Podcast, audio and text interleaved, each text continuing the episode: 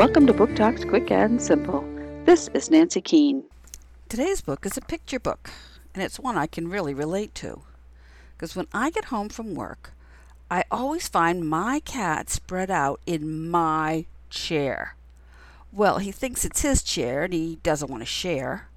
Just like the cat in this book, Oswald Micklehood Honey Bunny III. And he doesn't think he needs to share either. But Oswald has another problem. There is a new kitten in the house, and he is trying to take over all of Oswald's places. Can Oswald learn to live with this new kitten in peace? I Am the Boss of This Chair by Carolyn Chimmy, Sterling Children's Books, 2018.